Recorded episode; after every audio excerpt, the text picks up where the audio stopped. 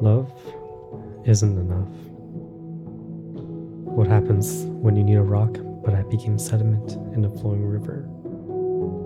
What happens if you need a plane to stand on, but I carved into a canyon? What happens if I was a river, but the seasons changed my course? But what about you? Who's to say you're not a migrating bird leaving Sequoia behind? What happens if you're a seed waiting for the wind to carry you afar? Love isn't enough. Because I want to be the sun breaking through the morning showers, and the birds chirping you awake, or this time, the river that changes and opens a path when you need it most.